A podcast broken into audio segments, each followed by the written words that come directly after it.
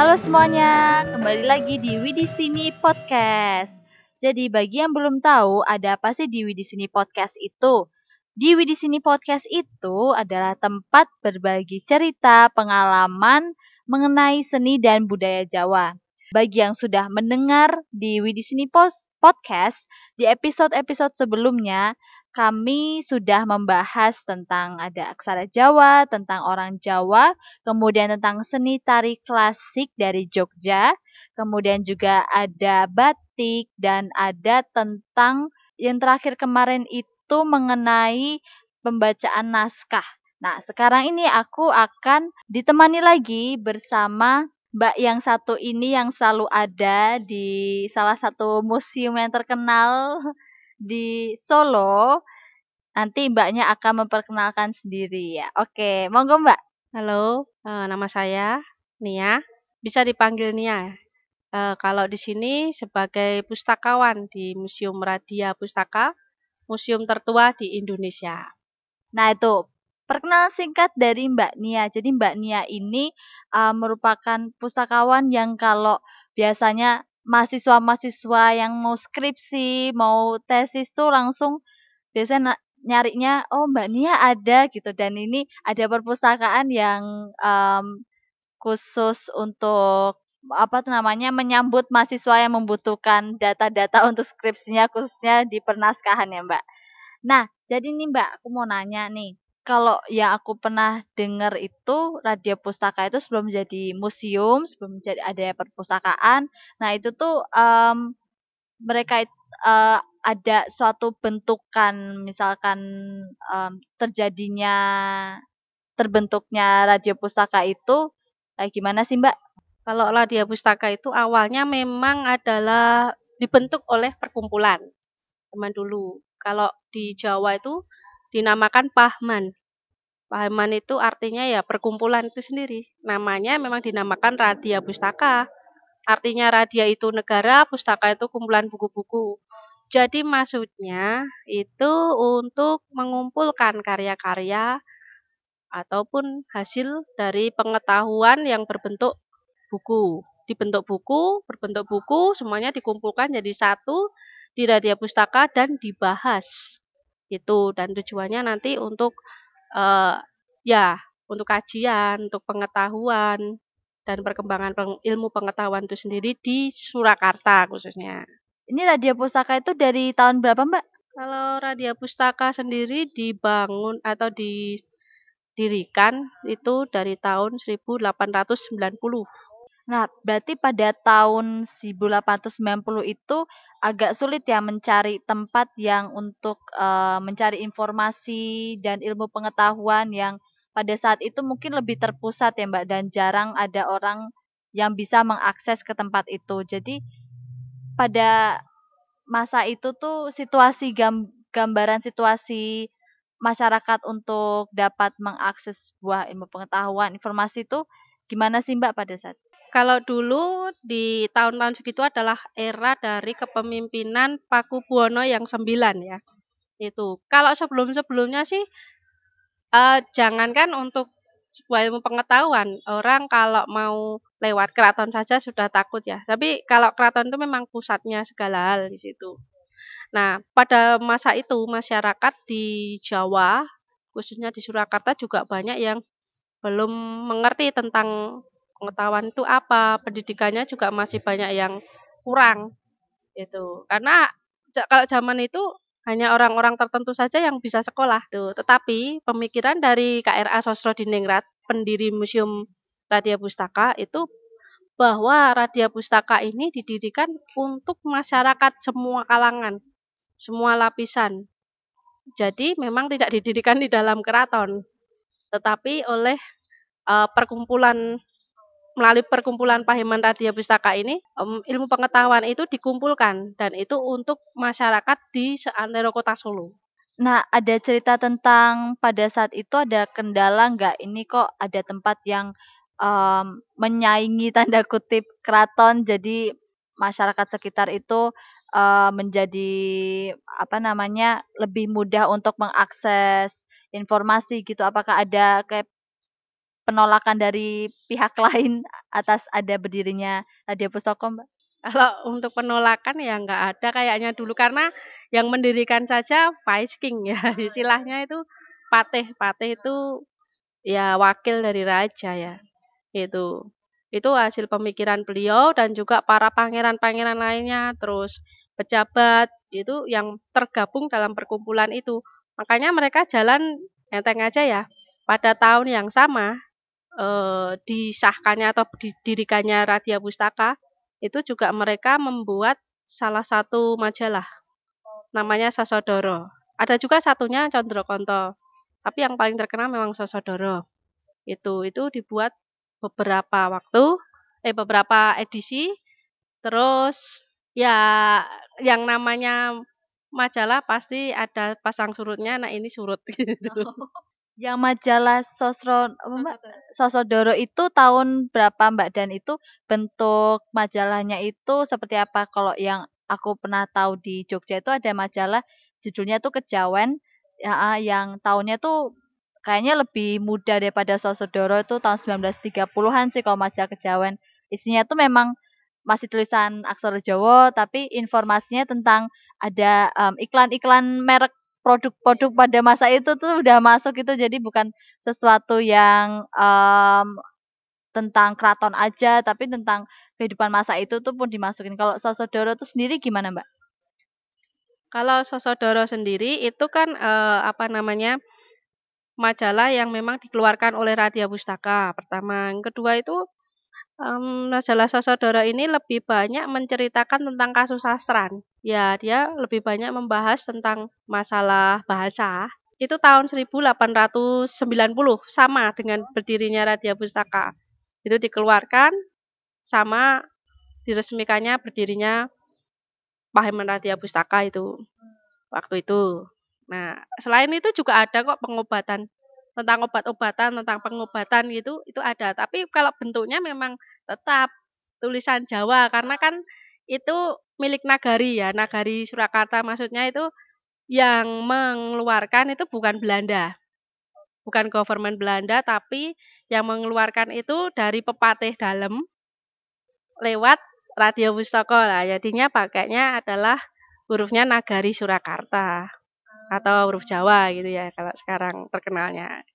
Keren ya kalau misalkan tahu zaman dulu itu penulisan aksara Jawa tuh ya tidak hanya ditemukan di penaskahan yang hanya dipersembahkan untuk raja, tapi untuk di majalah pun juga kita bisa nemuin ya itu.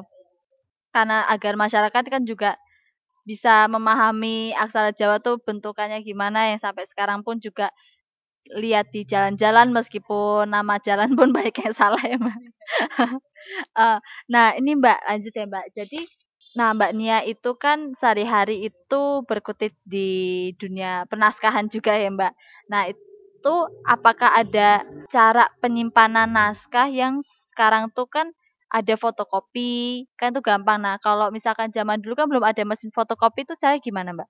Kalau untuk naskah itu sendiri memang kalau zaman sekarang pun juga untuk dikopi ya kasihan juga ya kertasnya. Tapi kalau zaman dahulu itu sebutannya mengkopi itu adalah tedaan. Jadi menulis ulang bentuknya, tapi bukan pakai mesin atau pakai sekarang lebih canggih lagi pakai kamera gitu. Terus disimpan di komputer gitu ya.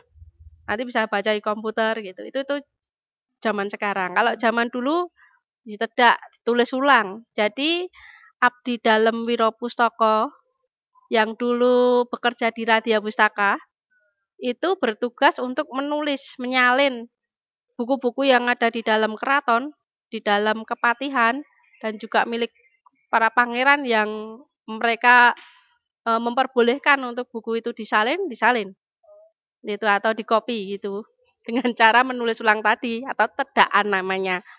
Baru hasilnya disimpan di Radya Pustaka yang gunanya nanti bisa dibaca oleh seluruh masyarakat di kota Surakarta.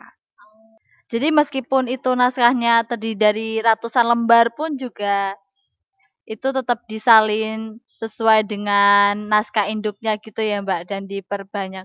Berarti juga mungkin ada kesalahan-kesalahan penulisan pun juga bisa lumayan di ini ya, ditemukan ya di situ ya. Walaupun caranya kalau itu kan untuk penyimpanan dalam bentuk supaya naskah itu nggak cuma hanya satu tapi ada beberapa, supaya nanti kalau yang satu mungkin hilang atau ketelisut kan ada sainannya lain. Nah itu kalau misalkan penyimpanan dalam bentuk maksudnya itu perawatan naskah itu secara tradisional tuh gimana Mbak? Tadi masih nyambung yang tedaan tadi ya.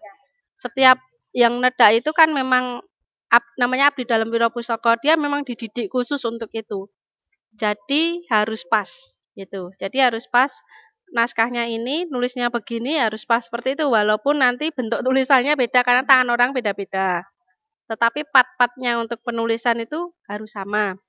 Gitu. Walaupun ada kesalahan tuh paling-paling di bagian huruf. Biasanya itu yang bagian mahasiswa tapi yang belajar filologi itu yang paling ngerti ya. Yang kayak gitu. Jadi ada materi juga perbandingan naskah. Nah, itu mereka akan membandingkan tuh naskah yang tedaan dengan naskah yang asli gitu. Ya, itu adalah ilmu mereka yang ambil di filologi ya. Nah, itu. Tadi untuk perawatan ya. Perawatan di kita memang masih pakai tradisional. Jadi kita simpannya juga di lemari biasa ya. Tapi yang agak modernnya kita kasih AC 24 jam tanpa kita matikan dengan suhu antara 19 sampai 22 derajat Celcius.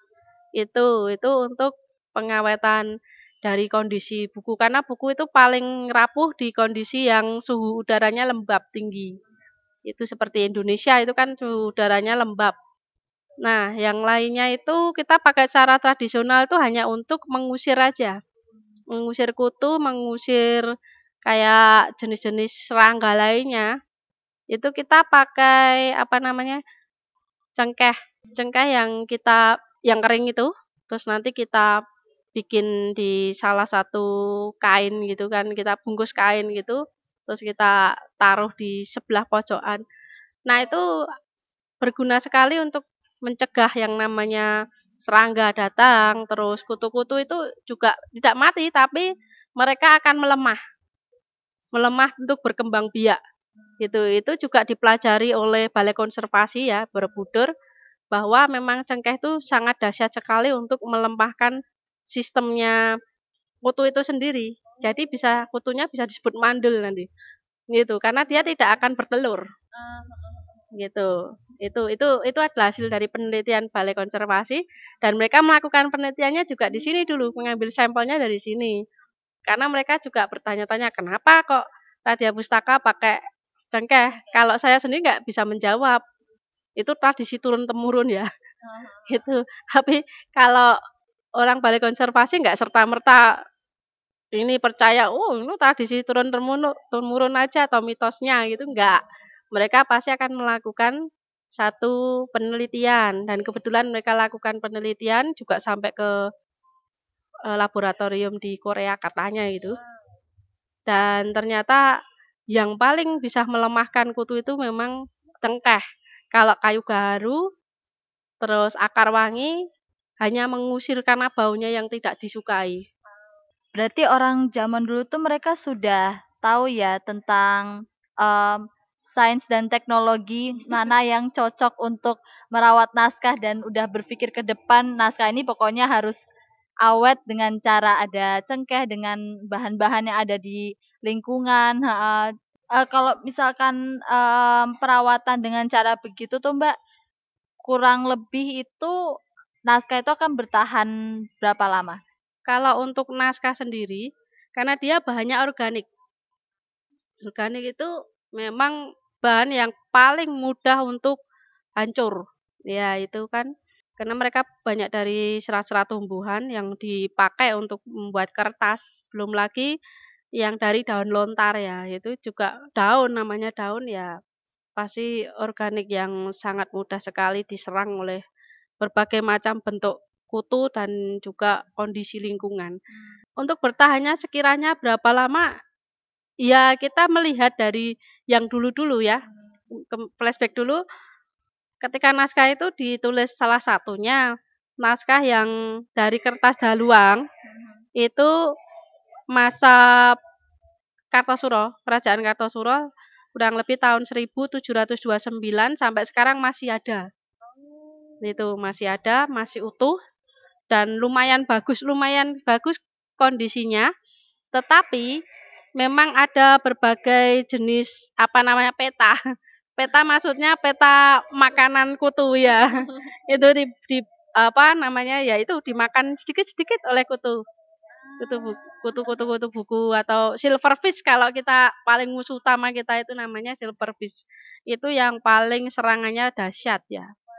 Nah, itu makanya selain itu tadi kita membuat metode yang dari turun-temurun tadi sebenarnya sih bisa untuk mengawetkan lagi kertas, tapi itu teknologinya memang kita belum punya. Terus untuk bahannya kita juga belum punya gitu. Itu seperti yang kita pelajari kemarin itu harus dilaminasi. Nah, sedangkan laminasi itu berbeda loh ya dengan laminating. Kalau laminating itu mungkin yang ada di fotokopian, tapi kalau laminasi ini memang kertas yang benar-benar dilapisi oleh tisu Jepang. Itu dengan tisu Jepang dan juga dengan cairan CMC yang untuk merekatkan. Itu nanti hasilnya kertas itu akan bertahan lama, lebih lama lagi. Itu bisa. Dan untuk serangan dari kutu itu akan terminimalisir oleh tisu Jepang dan juga larutan CMC yang dipakai itu. Itu memang itu teknologi yang mahal punya untuk kelas kita ya. Itu karena satu rollnya itu kemarin sananya kan itu harga dari 8 sampai 10 juta. Satu roll itu hanya untuk paling tidak 2 naskah yang tebal itu sudah bersyukur banget itu. Dan tebalnya seberapa lah itu kita belum bisa mengukur karena setiap naskah ukurannya beda-beda. Ada yang kecil, ada yang besar banget, ada yang tebalnya cuman 7 halaman ada. Naskah yang setebal itu ada juga yang tebalnya lebih dari 1000 halaman. Nah, itu ya. Nah, karena mungkin cuacanya Indonesia tuh memang iklimnya tropis dan lembab, jadinya perlu banyak cara untuk merawat naskah itu ya, karena mungkin malah lebih baik kalau ditaruh di negara Eropa ya, dengan cuaca yang suhu tinggi yang tidak perlu AC dan mereka mungkin lebih bersih daripada negara tropis yang untuk serangga-serangga itu lebih banyak ya sebetulnya untuk tumbuh. Makanya jadi orang Indonesia tuh ya harus sadar dengan keadaan alamnya ini dan mempunyai sebuah aset peradaban kehidupan. Jadi harus bersama-sama untuk dapat mengetahui bagaimana cara merawatnya lebih lanjut ya Mbak.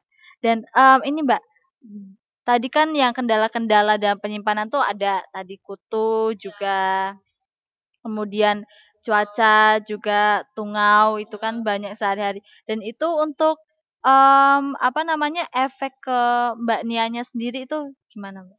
Efek ke penjaganya ya. Penjaganya itu efeknya paling kesel aja ya sama kutu-kutu itu. Karena kutu-kutu itu memang susah sekali untuk ditangkap. Kalau memang ada gitu ya, kita lihat gitu susah sekali untuk ditangkap.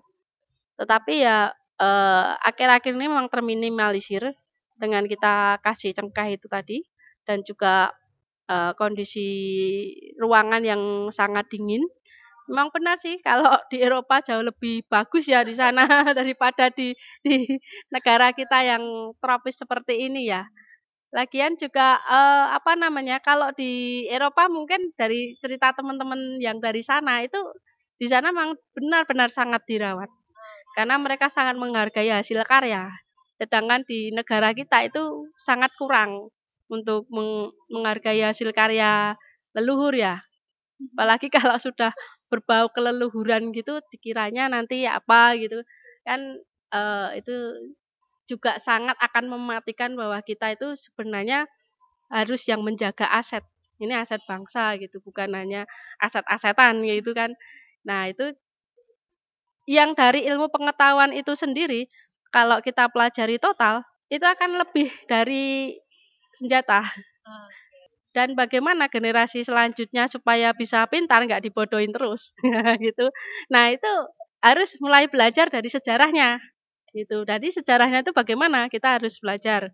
Nah, aset seperti ini memang bukan hanya kita saja yang harus bertanggung jawab, tetapi juga masyarakat, terus terutama juga pemerintah gitu. Terus bagaimana untuk membuat aset kita yang namanya naskah kuno itu tetap terjaga kelestariannya gitu.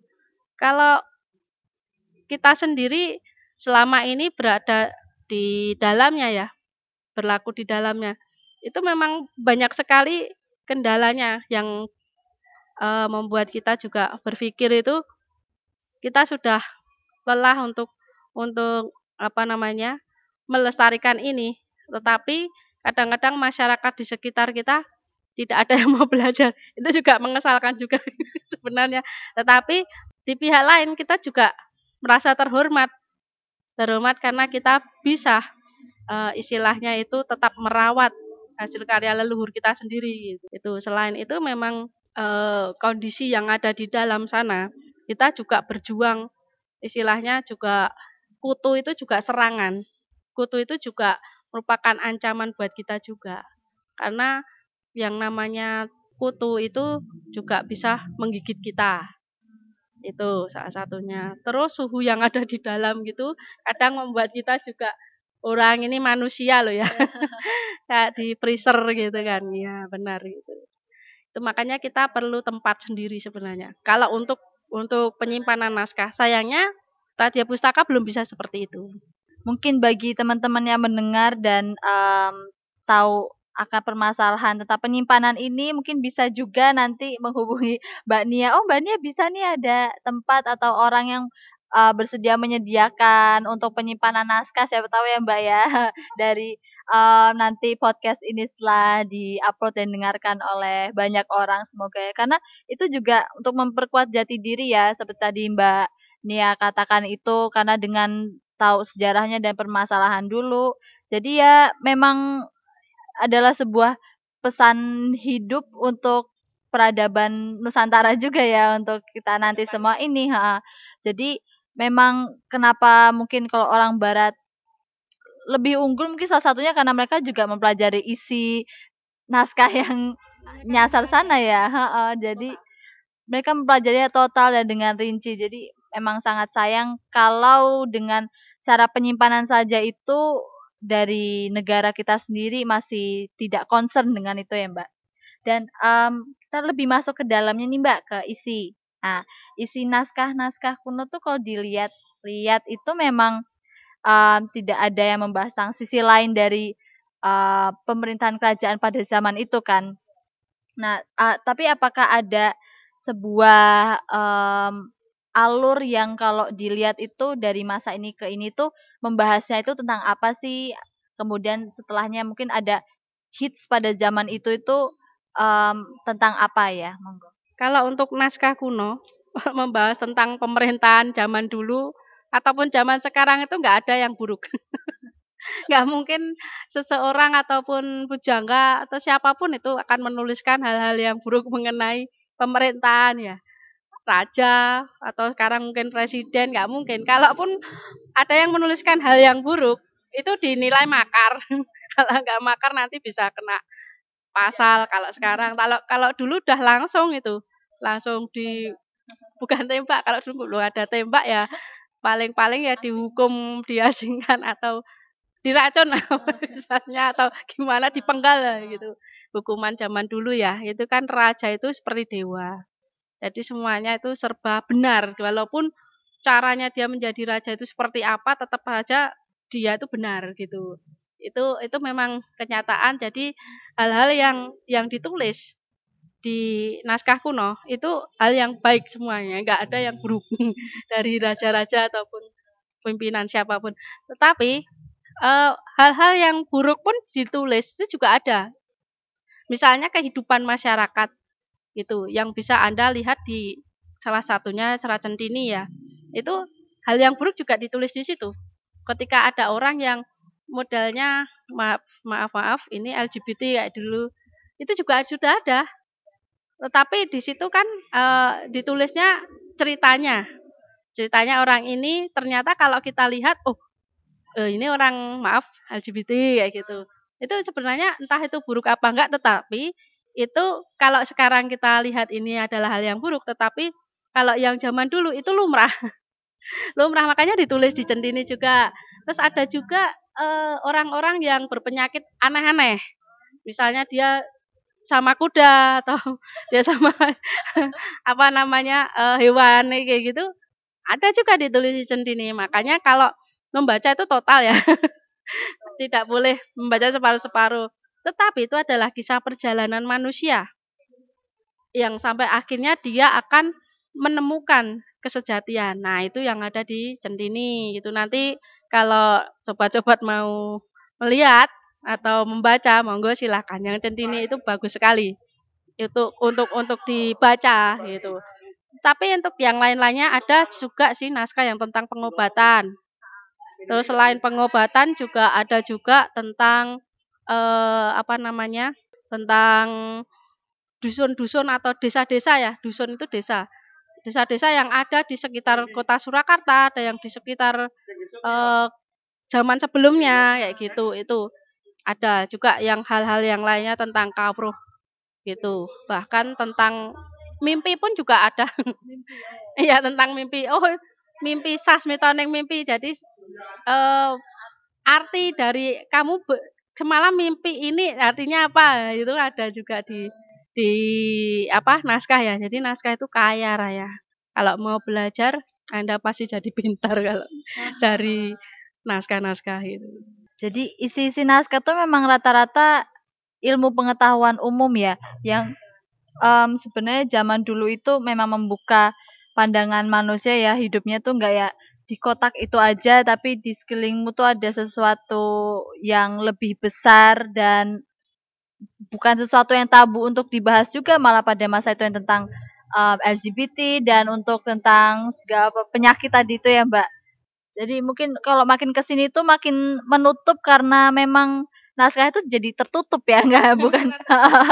Iya karena orang-orang itu memang mungkin belum saatnya kali ya untuk membuka udah saatnya, tapi memang orang-orang itu belum sadar itu perlu atau enggak gitu ya Mbak ya. Dan itu memang menarik sih kalau misalkan membaca naskah itu ya kayak membaca cerita dan tentang kehidupan kita juga yang langsung berhubungan dengan kehidupan manusia gitu ya. Kemudian ini Mbak, kalau dari naskah kuno itu kan kalau di zaman pemerintahan kerajaan pada masa itu ada yang disebut dengan carik yang merupakan penulis naskah untuk pada masa raja ini, raja itu. Nah, itu apakah ada keciri khasan pada zaman misalkan pemerintahan PB berapa gitu sampai berapa itu tuh ada ciri khas dalam bukan gaya penulisan sih, mungkin ada pola tertentu nggak pada masa tertentu tersebut? Kalau untuk naskah yang di pola tertentu ya, di setiap raja-raja memang perbedaannya bukan di hasil menulisnya, tetapi hasil karya sastranya. Itu seperti zaman PB5 itu karya sastranya yang kayak model Centhini itu, kisah perjalanan gitu, kisah-kisah yang pasti berhubungan dengan kawruh manusia atau pengetahuan gitu. Semakin berkembang lagi itu pun juga tergantung dari pujangganya juga ya. Ada pujangga yang juga sudah bisa menghasilkan karya sendiri, ada juga yang pujangga yang hanya dia disuruh, jadi diperintah untuk menulis saja gitu. Itu namanya abdi dalem Wiropustoko kayak gitu. Di keraton memang diperintah untuk menulis, menyalin, tapi kebanyakan memang salinan. Ada juga pada masa Ronggowarsito ya, Ronggowarsito itu pada era PB89. Nah, itu beliaunya itu menulis lebih banyak ke sejarah. Ya, pada unsur-unsur sejarah gitu. Walaupun itu dibentuk sebagai sebuah karya sastra, kayak contohnya aja Pustaka Raja Purwa, terus Serat Witaradya. itu berdasarkan sejarah yang didengar secara turun-temurun. Witaradya itu mengenai kerajaan Penggeng ya sama Menang Kediri. Nah, kalau Pustaka Raja itu dari masa Pandhawa nih sampai kerajaan yang sekarang nih Surakarta gitu.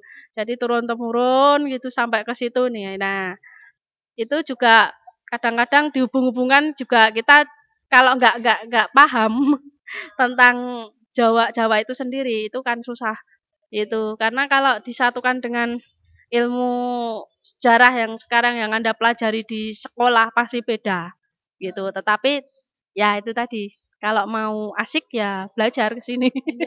Ya. Itu.